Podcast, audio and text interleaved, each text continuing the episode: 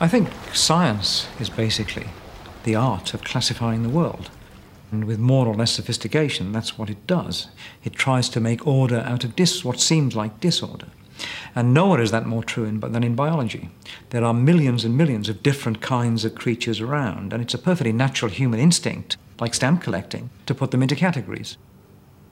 The Swedish biologist Linnaeus had come up with a mechanism for classifying them, which was basically completely arbitrary. It was a two stage mechanism. You put them into large groups called genera and smaller groups called species, and it worked pretty well.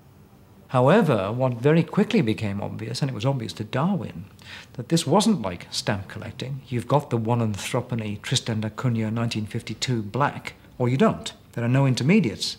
In evolution, there are intermediates, and that really is what concentrated Darwin's mind most of all. If life is classified, why isn't it easily classified? Why are the edges blurred?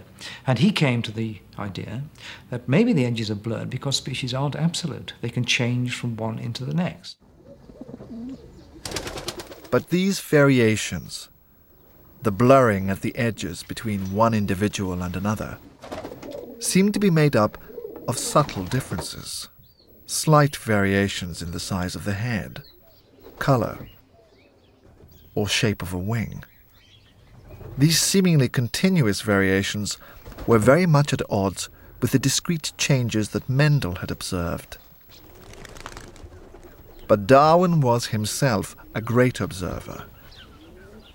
He knew that the extraordinary variety that pigeon fanciers produced had all been achieved gradually. Breeders selecting the birds they wanted to mate together by paying detailed attention to the characteristics they wanted to emphasize,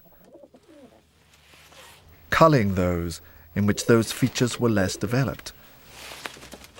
This rather draconian artificial selection acting to nudge these creatures on to yet more fantastic forms. But how? What was the mechanism? Careful measurements of variations between parents and offspring showed slight changes, changes that you could trace through the generations. So it's not difficult to see why he began to think of inheritance as a sort of blending of different characteristics. Nor is it difficult to see the problems inherent in the idea. If it were the case that heredity really was a kind of mixing of two fluids, um, so that the offspring was always exactly intermediate between the parents as far as its genetic constitution was concerned, then it's fairly easy to see that the result of continuous interbreeding is that everybody becomes alike. Then you can't have evolution. And Darwin, when he realized this, was, I think, pretty disturbed about it.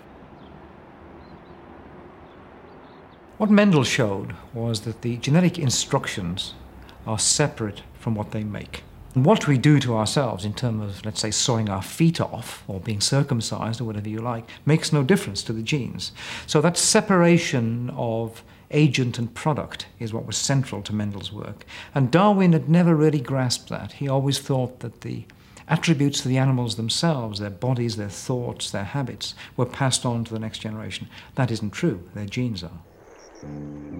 So, whatever it is that specifies a feature of a living thing remains in some way distinct, separate from what gets made. Sometimes appearing in one generation, sometimes not to be seen for several to come. Add to this the occasional mutation that might produce some useful attribute, and you have a reasonable account of how species vary, change, and develop. When the full significance of this sunk in, it seemed that all Darwin's speculation about competition and natural selection had been fruitless. Couldn't evolutionary change be better explained by Mendelian genetics? It took really from about the turn of the century until the great synthesis of Darwinism and, and, and Mendel in the 1930s to try to understand how you could relate the, the, the two. And what the new synthesis did, the modern synthesis did um, in the 1930s, was it showed I think fundamentally that Mendelian genetics could provide the basis for evolutionary change. The key to the modern synthesis lay in the realization that genes actually work in very complex ways.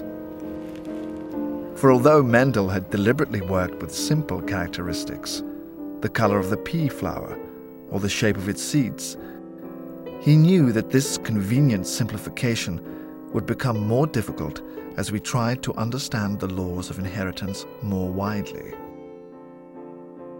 the key to the answer to is in fact in Mendel's paper, that most characters actually involve lots and lots and lots of genes. They are in fact polygenic.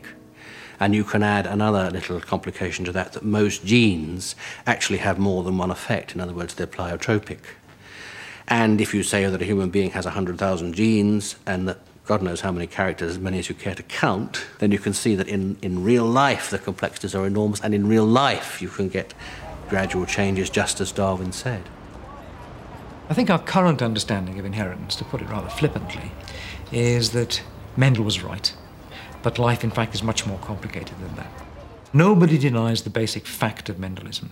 And the great triumph of molecular biology is to turn the sort of intellectual construct of Mendel about these particles, and he had no interest in what they were and where they might be found, to turn that into a real and rather tedious chemical called DNA.